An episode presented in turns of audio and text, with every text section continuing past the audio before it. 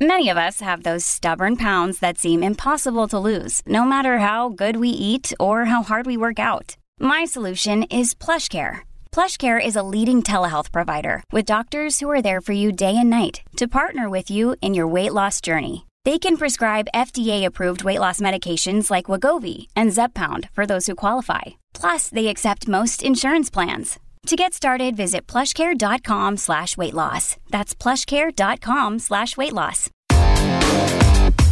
Big stories, big guests, the big picture. Afternoons with Rob Breckenridge. Weekdays 1230 to 3, 770 CHQR. Welcome back. Welcome to this hour. Rob Breckenridge with the afternoons on 770 CHQR. So, cannabis has been legal in Canada for a while now, and, uh, you know, the sky hasn't fallen. And I think, you know, for the most part, we've all kind of moved on. It's no big deal anymore. Now, I get that that's not the case in every country around the world. But should we care whether athletes are using cannabis? Seems to me the whole point of having a list of banned substances is to ensure that athletes aren't using performance enhancing drugs. I don't think anybody's going to make a credible or serious case that cannabis would be a performance enhancing drug. But was enough to uh, potentially sideline Sha'Carri Richardson from these Olympics. The United States Anti Doping Agency penalized Richardson with a 30 day suspension and disqualified her win in the 100 meter dash at the U.S. Olympic trials last month because she tested positive for cannabis. She's also been left off the U.S. relay list. So that positive test is going to keep her from competing not just in the 100 meter dash, but it looks like the Olympics altogether.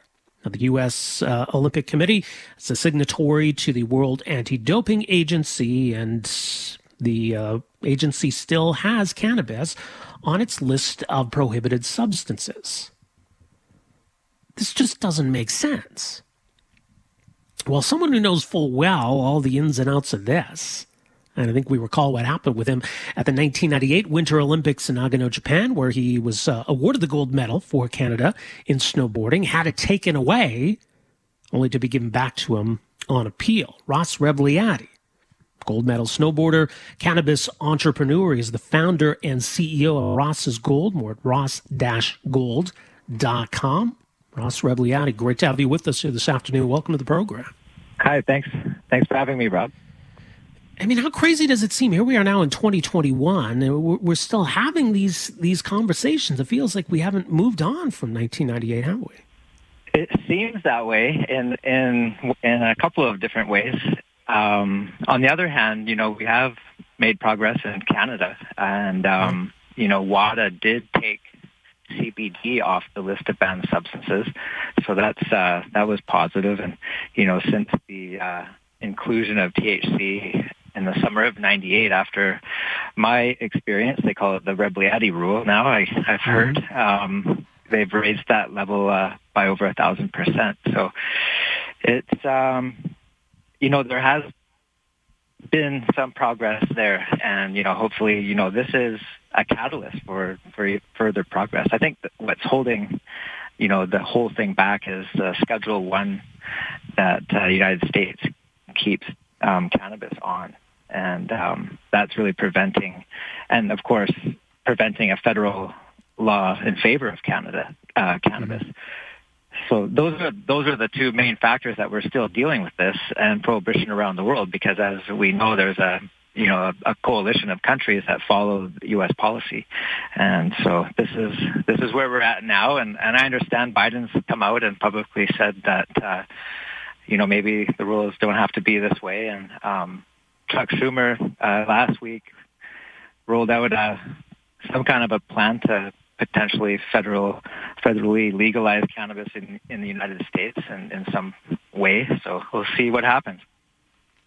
Yeah, it was interesting. Just uh, the other day on, on his popular podcast, it was Joe Rogan who called uh, Sha'Carri's suspension 100% horse bleep. So it, it's getting a lot of attention. I think a lot of people are, are rallying behind Sha'Carri. You were one of the first to, to speak up publicly about this. And I mean, you're in a position, obviously, where, you know, you can really empathize with what she's going through. Yeah, this is a tough position to find yourself in uh, at any level of your career, but especially you know Sha'Carri. This is you know I'm not sure, but potentially the first time she's been to the Olympics. She's 21. Uh, you know, she wasn't even around back in '98. You know, when this happened to me. So yeah. this could be news to her, actually, that you know, cannabis has this um, history at the Olympics. She might not have realized, you know, where you know she was going to place herself in Olympic cannabis history. Um, but it's a tough, you know, situation. It's hard uh, on a psychological level.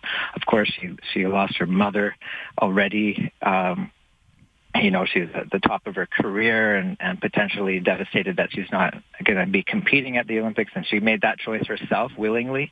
She's not disputing anything to do with the rep- reprimand or sanctions whatsoever. Um, this was the safest choice that she could come up with, and I have to agree with her. Um, it was responsible of her to, to use cannabis. And um, in light of a, a lot of ways people tend to deal with things nowadays, uh, you know, it was a, it was a pretty smart move. Um, you know, putting in perspective, you know, the Olympics. Um, for some people, it might be tough, you know, as yeah. a spectator or a fan. But for somebody who lives and breathes it, since you know track and field is something that you do since you know you're a little kid, you know the novelty is not quite the same for athletes that live and breathe the Olympics the way it is for the fans.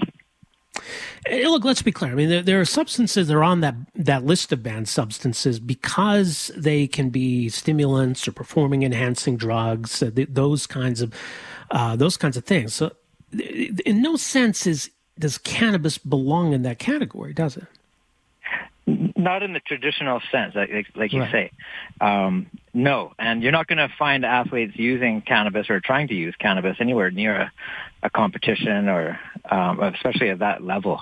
Mm-hmm. Um, you know, cannabis just just doesn't work that way. It's more something that athletes would would use in the off season or at home doing uh, their cross training or dryland training, and just in those moments of where they need to sort of gather themselves and, and meditate. I mean, it would be nice for athletes to be allowed to use cannabis on a regular basis so that they don't have to go off, um, you know, which effectively is a, is a vitamin that you have a system for in your body called an endocannabinoid system that since prohibition has been deficient and leads to depression and all kinds of, you know, things, just like any vitamin would if you have a deficiency in B12, for example, can be a serious thing. And, um, you know, so luckily cannabis isn't addictive and that's kind of what lends itself to its uh, use and safety. And, um, you know, the numbers really speak for themselves. They're, they're really, um, you know, speak in favor of, you know, the wide, more widely used cannabis than what we see now. Yeah. The, the, hypocrisy, too. I mean, you know, and, and I, I, saw a quote from you the other day pointing out, I mean, you got beer gardens in the athletes' village. You know, we just saw the Tampa Bay Lightning celebrating their, their Stanley Cup victory. You know, they're drinking alcohol out of the Stanley Cup. We saw one of their players shirtless, you know, drinking beer at a press conference. And, and we accept this or even celebrate this to some extent in sports. And yet we, we turn around and punish athletes for choosing to use cannabis. That, that, that seems really hypocritical, doesn't it? It is hypocritical, and it's part of the stereotype and stigma that cannabis carries with it, and which is the, the sole reason why it's on the list of banned substances. As you mentioned, it's not a performance enhancing in the traditional sense. I could argue why you would want to use it, but we can get to that later. Um, you know, the fact that it's on the list of banned substances only serves corporate interests um, and exists the fact that prohibition exists in the first place is is is racism. Worst possible reason to have something like cannabis uh, under prohibition. You know, I don't know what you know the education level is of, of the average person out there, but um, you know when the the slaves in America were freed, that's when they created prohibition against cannabis to control that black population, and um, we see it today in in the penitentiaries and how it's being used, um, you know, to racially profile people. And the fact that Sha'Carri is a, a black woman um, accentuates this this travesty. And um, you know, the Olympics should be ashamed of themselves. The IOC should be ashamed of themselves for including cannabis for any reason, let alone corporate interests and and um, you know just following along with the old boys club and and um, you know the whole racist nature of it. Yeah. In terms of athletes, though, and the approach to cannabis, I mean, it, it clearly hasn't stopped Sha'Carri Richardson from from excelling in, in her sport. It obviously didn't stop you from ex, ex, you know excelling in your sport. So, how, I mean, how would you advise athletes to to approach this? Well, you know, the rules are the rules.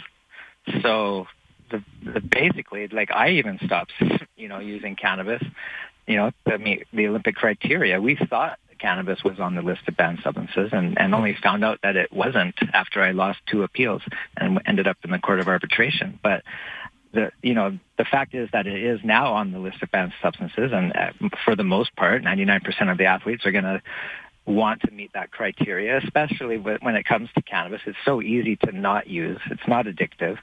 Um, but, you know, whether it, obviously it shouldn't be on the list of banned substances. So well, that's we what really I mean. If, if it's taken off the list, can can athletes use it responsibly, or is it is it something that athletes should steer clear of?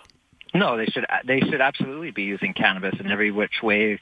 Uh, you know, the you know that works for them. That's the the benefit of cannabis is um, you know you can microdosing is is a popular thing for people who are using um, vape cartridges and and uh, you know edibles.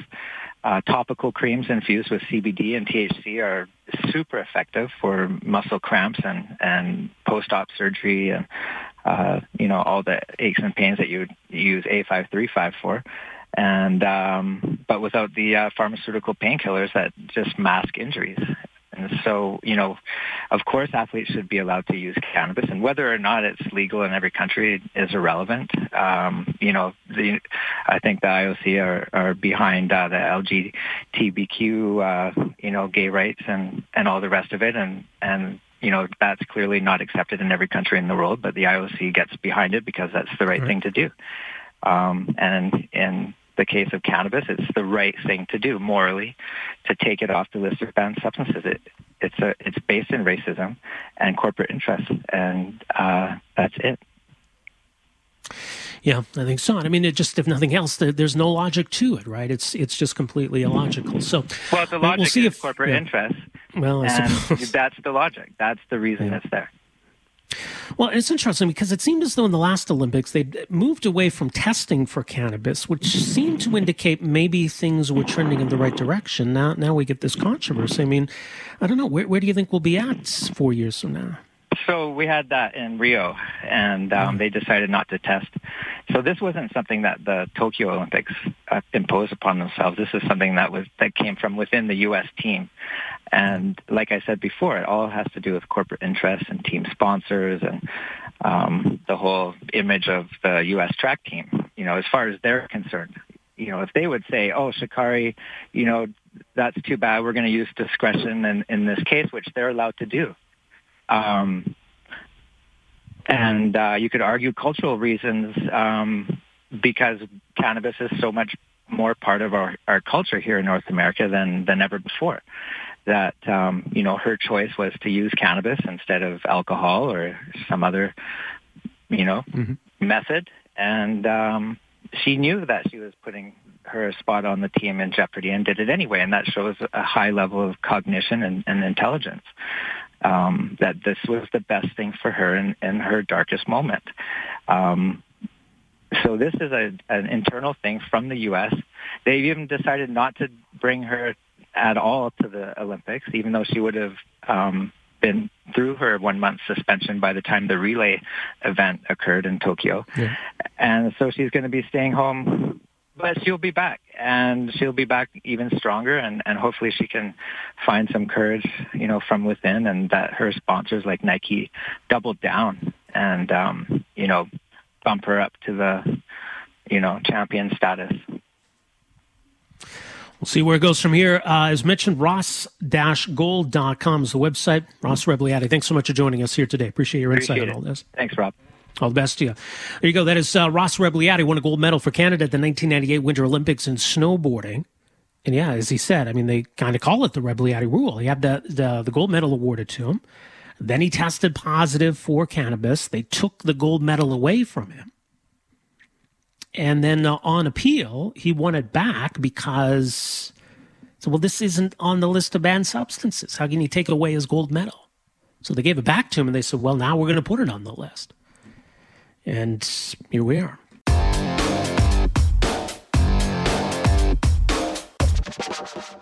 So today is uh, what they're calling Freedom Day in the UK. I mean, some concern, I guess, with uh, where the uh, level of infections are at, but the US, or the, rather the UK, is moving to end its health restrictions. But with some caveats, uh, the British uh, vaccines minister Nadhim Zahawi announcing today that there will be a requirement for proof of vaccination for those attending nightclubs and other large uh, gatherings and venues. Getting vaccinated is the best way to ensure you can travel as freely as possible. Vaccination also holds the key for doing the things we love here at home, Mr. Speaker. We are supporting the safe reopening of large, crowded settings such as nightclubs, as we saw last night, and music uh, venues, with the use of the NHS COVID pass as a condition of entry to reduce the risks of transmission. Okay, so this is often referred to as a vaccine passport, and that can mean different things, but essentially it's the idea that there is a requirement for proof of vaccination for certain activities and events. Israel had uh, taken this approach with its Green Pass system, and in fact, they've reinstated that as they've seen a, a resurgent cases as well. There's been some talk of this approach in Canada. But we do have laws that pertain to privacy, medical records, etc. So, what kind of legal issues arise when it comes to the approach of mandating proof of vaccination for certain things? And do businesses have the freedom on their own to implement those kinds of requirements for customers or those attending certain events or venues? It's an interesting report from the CD Howe Institute Vaccines, Ins and Outs, an exploration of the legal issues raised by vaccine passports. Joining us to talk more about it is one of the authors uh, of this paper. Uh, Brian Thomas is a senior research associate and adjunct professor at the Center for Health Law, Policy and Ethics at the University of Ottawa. cdhowe.org, by the way, can read this report for yourself. Uh, Professor Thomas, great to have you with us here. Welcome to the program. Thanks. Good to be here. So, in in the context of, of this report, as I was alluding to, I mean, vaccine passport is is kind of a phrase that means a lot of things. What what what do you take it to mean, or at least in the context of this conversation?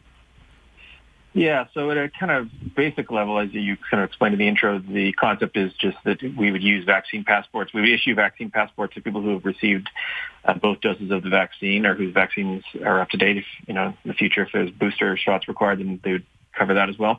Um, and so this would, and these passports could be required at the gates of entry for large public events, indoor events.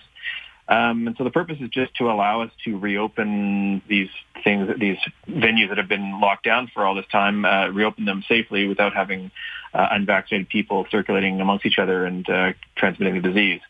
And of course, a sort of spin-off benefit of this is that hopefully this would provide an incentive for people to get vaccinated who haven't been vaccinated yet. Right, and I think that that is part of the hope. I, I, know there are some who almost equate this to mandating vaccines, but it, there's a big difference, isn't there, between you know saying vaccines are mandatory and saying that vaccines are required for certain activities. There is absolutely a difference, yes, and it's a difference that really matters to the ethics and the law of this question, right? It, w- it would be clearly unethical and clearly contrary to Canadian law for us to force people to be vaccinated, but it's um, but giving people the freedom to choose whether or not to vaccinate, whether to be vaccinated is not the same as saying that there will be no consequences to that choice. And so, uh, in all sorts of areas of our law, we allow people to, we allow, for example, that students who haven't been vaccinated cannot attend public schools or cannot, cannot attend schools. Uh, we, in some hospitals, people are required to, um, be vaccinated during uh, influenza outbreaks, um, and there's nothing illegal about that. It's we right. sort of recognize that the Charter and other human rights protections do not protect everything down to your right to go to a movie theater or your right to dining at a restaurant and so on. Um, so, yeah, it's an important distinction you're making. Mm-hmm. Now, I mean, there are privacy laws that, that would come into play, I would imagine, in terms of, you know, the information itself or what venues or businesses would do with that information. But I think more broadly, and this paper sort of goes through where there's other potential issues. I mean, even basic charter rights, um, you know, like mobility rights, rights to liberty and security of the person, freedom of religion and conscience. So there are a lot of potential issues that come into play here, aren't there? There absolutely are, yes. Um, so uh, one of our sort of objectives with the paper was to dig a little deeper with some of these topics. So you, you I think your premier has said uh, that the that the privacy considerations that, that, a vaccine passport system would be contrary to your health information privacy law. So we wanted to kind of dig into those questions and ask and sort of ask in a more in-depth way. You know, is are vaccine passports really uh, impermissible under Canadian law. And for the most part, we're, we're sort of skeptical of those arguments. I don't think the privacy argument is a knockdown one. I think that, um, as we explain in the paper, I think that vaccine passports can be designed and regulated in a way that's compliant with health information privacy laws. Uh, and likewise, I think that accommodations can be made for religious freedom, for example. Um, mm-hmm. There are measures we could take. For example, if, if you wanted to have vaccine passports a requirement for restaurants, you could have um, accommodations such as allowing people who've taken a recent, who've received a recent negative test result could be allowed to enter, or people who people could dine outside who haven't been vaccinated. So there are right. those accommodations available. Yeah, it's interesting because we actually uh, interviewed Alberta's Information and Privacy Commissioner a few weeks ago about this, and her approach is that you know, it, it is going to depend that, you know, in terms of that requirement, there needs to be a, a, a, solid justification for why it exists, and, and B, there needs to be some sort of protocol in place for how the information is going to be handled. So to say blanket across the board it wouldn't fly or blanket across the board would be fine in every circumstance, it is going to depend. W- would you uh, agree with that? I absolutely agree with that. And I think that sort of that kind of logic of, I mean, that that logic of proportionality, know, of, of, trying to sort of tailor public health measures to the sort of the need and urgency of the public health issue, in this case, a pandemic, that that should permeate all of our thinking on all, on all points of law and all these sort of human rights considerations and privacy considerations. And so, anyone who's giving you a quick answer on these questions is is really doing a disservice, I think, because we need to think deep, deeply about them because there are trade-offs and there are costs and benefits on both sides of the ledger that we need to take very seriously. How unique is this situation, though? I mean, you know, part of this this paper explores where there's some some precedent from you know previous Supreme Court decisions, but I mean, we haven't really dealt with with something like this, have we?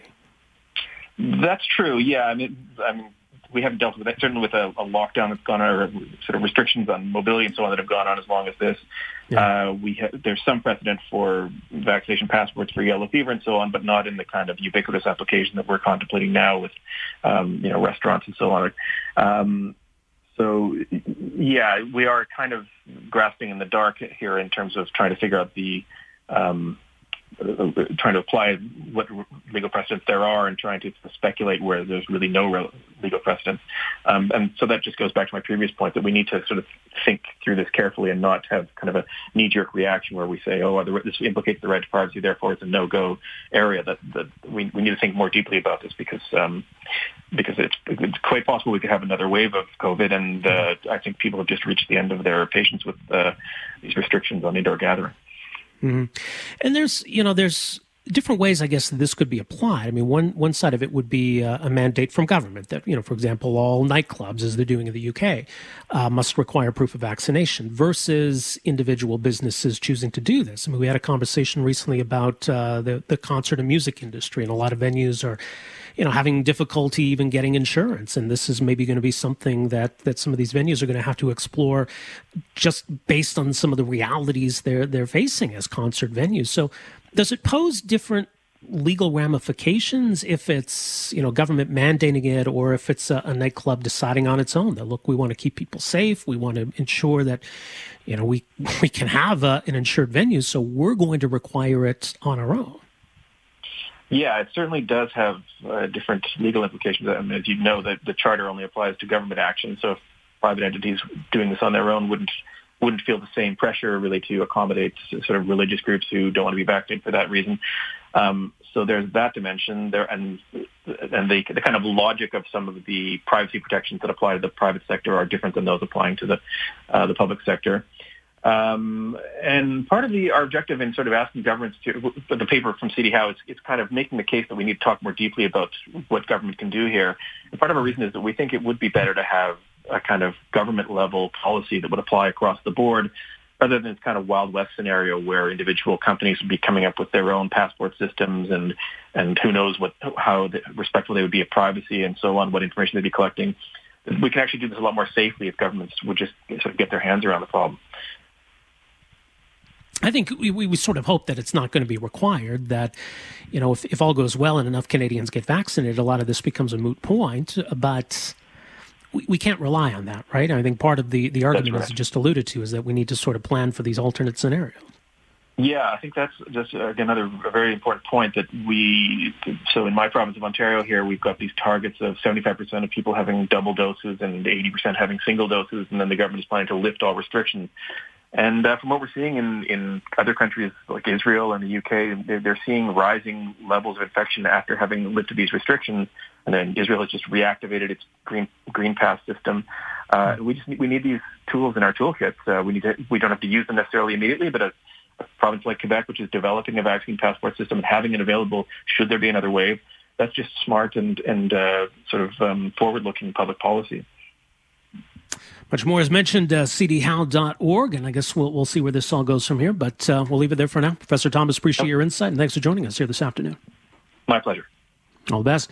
Uh, that is Brian Thomas, Senior Research Associate at the uh, C.D. Howe Institute, Adjunct Professor at the Center for Health Law, Policy, and Ethics at the University of Ottawa, one of the authors of this report that makes the case that if done right, this would at least conform with Canadian laws. There's still the politics of it, obviously, and you know, whether this is something policymakers should implement and whether Canadians are okay with this. I think at the moment, certainly the perception is in, in Alberta that you know, things are going well. What's, what's the point? What's the need for this? It's going to come up. It's going to come up. I think we, we need to brace for the fact that this is going to inevitably be a factor. To me, one of the, the obvious areas, and I, and, and I know probably the, the teams don't want to be addressing this yet, don't want to have to go down that path. But you look to, uh, you know, the upcoming NHL season, where things going to be come fall and winter. What are going to be some of the issues around having 18, 20,000 people at an indoor event? If, say, for example, cases are, are, are rising. So to me, that seems like something obvious. Uh, NHL games the teams requiring either proof of vaccination or to get a negative test, I wouldn't be surprised at all to see that. And I mentioned the point about the concert industry. I spoke recently with uh, broadcaster, music writer uh, Alan Cross. Says a lot of concert venues are having a whole lot of trouble, you know, getting back on their feet and getting insurance and being able to to start doing shows again. This may be one way around that.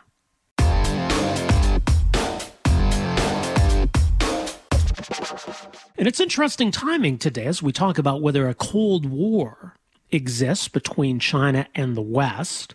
Canada joining uh, with the U.S. and blaming China, pointing a finger of blame at China for that Microsoft hack earlier this year. Uh, report today, or uh, rather, tweet today uh, from Marc Garneau, Canada's uh, Minister of Foreign Affairs, Today, Canada joins its allies in identifying the People's Republic of China's state backed actors for the unprecedented and indiscriminate exploitation of Microsoft Exchange servers. And it's kind of a, an example of what we're talking about here China's belligerence, uh, what China's uh, activities have been you know, in this realm, or when it comes to the two Michaels, when it comes to the situation within their own country as it pertains to uh, Uyghurs, etc. So, if indeed something akin to a Cold War exists, to me, it seems pretty reasonable and rational to point the finger of blame at China. It's interesting. There was uh, a letter recently sent to the uh, American president, a total of 40 environmental groups and other advocacy groups, calling on the U.S. president to abandon the growing Cold War mentality driving the United States approach to China. An allegation that uh, would uh, also apply to Canada and other U.S. allies. So are we following a Cold War mentality here? Or are we being unfair to China? Are we boxing in China? If we simply back off or back down, does that mean that everything is fine? Well, joining us to talk more about uh, some of these big questions and um, you know, whether a Cold War exists, who's to blame for it. Very pleased to welcome to the program here this afternoon Balkan Devlen, uh, who's a senior fellow at the Macdonald Laurier Institute and adjunct research uh, professor at the Norman Paterson School for International Affairs at Carleton University. Balkan, great to have you with us here. Welcome to the program. Thanks for having me. Well, and, and today, so as mentioned, I mean, you get Canada standing with the U.S. and other countries, uh, calling out China for this uh, Microsoft hack. So, you know, that that's a pretty big deal. What did you make of that? Um, I think it's very important um, that we do actually line up with our allies on this particular issue. Finally, Canada has been a bit of, uh, you know, lagging back um, uh, when it comes to sort of highlighting the, the Chinese aggression, uh, despite the fact that they are you know, they kidnapped and held you know, still holding hostage uh, two Michaels and engage in all sorts of um, subversion uh, within the country, um, uh, including you know against uh, Canadian citizens. But I'm, I'm glad to see that uh, you know, we do end up lining with, with the U.S., with UK, with Europe. Uh, European Union made a, uh, the same um, statement, which is quite uh, unique. Uh, they tend to avoid making direct accusations, and this was very clear. So um, I think it is a sign that uh, the West broadly is, is waking up to the, um, the, the, the threat and the challenge that China poses, and that needs to be called out, and that requires um, unity and solidarity within the liberal democratic countries um, uh, standing together. So I think it's a, it's a very important, um, a very important step uh, towards that direction. Yeah. Well, and I mean, again, it, it, speaks to, as you say, China's aggression, China's belligerence. So if, if there is tension between China and Canada, China and the U.S., China and the West, I mean, does, does that constitute a Cold War in your view, first of all? Uh, I mean, we do reach uh, reach back in history to grab these terms because it makes it you know easier to understand perhaps the development. Um, but you know, frankly, the, the, world is not the world of 1950s and 60s. Um, so I wouldn't necessarily call it a new Cold War in the sense of armies being lined up in, in the center of Europe or in this case uh, in, in, in the Pacific and you know, you know hundreds of or thousands of uh, nuclear weapons pointed uh, against each other. It's a different world. But um, having said that, I think it's quite clear um, uh, for for some of us for several years, but increasingly for, for many uh, in Canada and elsewhere, that we are um, heading towards a much more defined competition uh, between two types of systems, you know, liberal democracies on the one hand and authoritarian uh, authoritarian states on the other hand, you know, led by by China, but also uh, Russia as well. Um, so in that sense, yes, we are moving towards that sort of a, a confrontation. Um, and that would be the defining uh, nature of international politics in the next uh, next decade. Um, but you know, sort of uh, uh self-flagellation of as if the other party have no um, sort of uh, agency in this, and it is yeah. because whatever we do, we are causing Cold War is of course nonsense. Um, uh, the Canada, U.S., our European allies would not be um, making these statements and solidifying, you know, support among each other if China were not you know, engaging in genocide against Uyghurs, suppressing democracy in Hong Kong, stealing uh, you know, intellectual property rights across the board, hacking our, you know, systems, etc., cetera, et cetera, you know, threatening to invade Taiwan. You know, um, if those actions weren't there, we wouldn't be uh, needing to, to, to, challenge them. So I think um, thinking that it is just because what we are doing, it's, it's leading to a new sort of uh, competition, global competition, a new Cold War, uh, that's, that's just nonsense. Yeah, so th- this letter to the uh, American president from these groups is mentioned. So it calls on the United States to uh, abandon this uh, Cold War mentality, they say. Uh, they call on the Biden administration and members of Congress to eschew the dominant antagonistic approach to U.S. China relations and instead prioritize multilateralism, diplomacy, and cooperation with China. So it, it really assumes the best of China here that, that China wants diplomacy and cooperation and multilateralism and that the U.S. or the West is rejecting it. Does, does that seem based in reality at all to you? No, not at all. Uh, my, my colleague at the Institute, Michael Cole, had a very nice op-ed recently calling the, the so that progressive line, environmentalist line, uh, naive, and he because he, he's a nice guy. Um, and at best, it can be described as a naive, um, naive approach. Um, the, the academic term for the argument that we need to collaborate with China on climate change, that particular sentence, um, the academic term for it is pseudo profound bullshit, um, which is basically a statement that mm-hmm. looks profound at an initial uh, initial look, but you know, 30 seconds reflection suggests that it is nothing of the sort.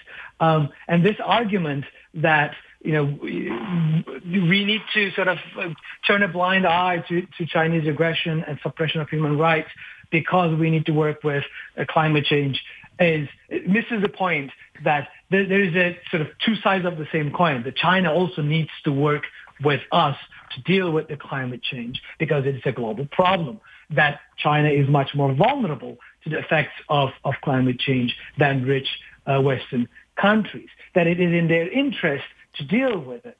Um, assuming that we have all the agency and China doesn't, and it is only in our interest, but not to Chinese interest, to deal with the negative impact or effects of, of climate change is, misses the completely misses the point. I mean, there are two options, right? So when you look at it, either the Chinese Communist Party believes that climate change is going to be harmful to their national interest, or they don't. If they believe it's going to be harmful, they will be taking action to control and mitigate that because it is in their national interest, regardless of how we deal with them in other domains. If they don't think that climate change will be harmful to them and their national interest, then they would just nod and smile and use this as an excuse, but don't follow through those commitments. In either case, it's it, it depends a lot on what the China, China, China would be doing. Tying this to all other sort of subversive uh, policies and aggressive policies um, to the Chinese um, uh, Chinese Communist Party, uh, and saying that we should just turn a blind eye because we need them in the climate change completely misses this point that it is in their national interest also to deal with it, regardless of how the relations go in other domains. And we saw that during the Cold War, for example, with regards to the nuclear weapons and, and, and, and arms control agreements. We did engage with the Soviet Union to develop nuclear weapon uh, non-proliferation treaty and others to deal with the, you know, with the threat of nuclear war, despite the fact that we were in a Cold War. So um, that, mm. that logic doesn't hold any water at all. You're right. We got to leave there. Much more at macdonaldlaurier.ca. Professor Devlen, appreciate your insight on this. Thanks so much for joining us here today. Thanks for having me. All right, all the best. Uh, that is uh, Balkan Devlen. He's a senior fellow with the Macdonald Laurier Institute, adjunct research professor at the Norman Paterson School of International Affairs at Carleton University.